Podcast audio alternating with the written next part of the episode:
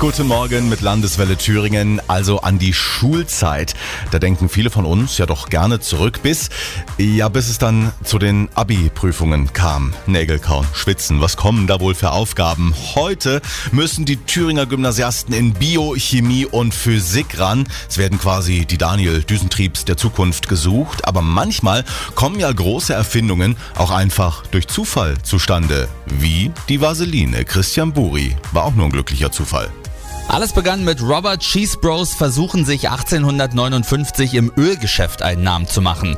In Pennsylvania stieß er allerdings nicht auf schwarzes, dafür aber auf gelbes Öl. Das Problem, diese Masse war so schmierig und klebrig, dass Ölarbeiter verklebte Pumpen meldeten und die Arbeit noch länger dauerte.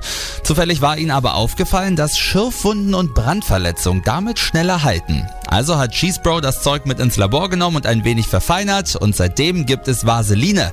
Angeblich war der Erfinder sogar so davon überzeugt, dass er bis zu seinem Tode jeden Tag einen Löffel gegessen hat. Na dann, guten Appetit. Ja, ich wünschte auch, ich würde durch Zufall mal was erfinden, aber was kann mir beim Bratwurstessen schon einfallen? Da genieße ich lieber.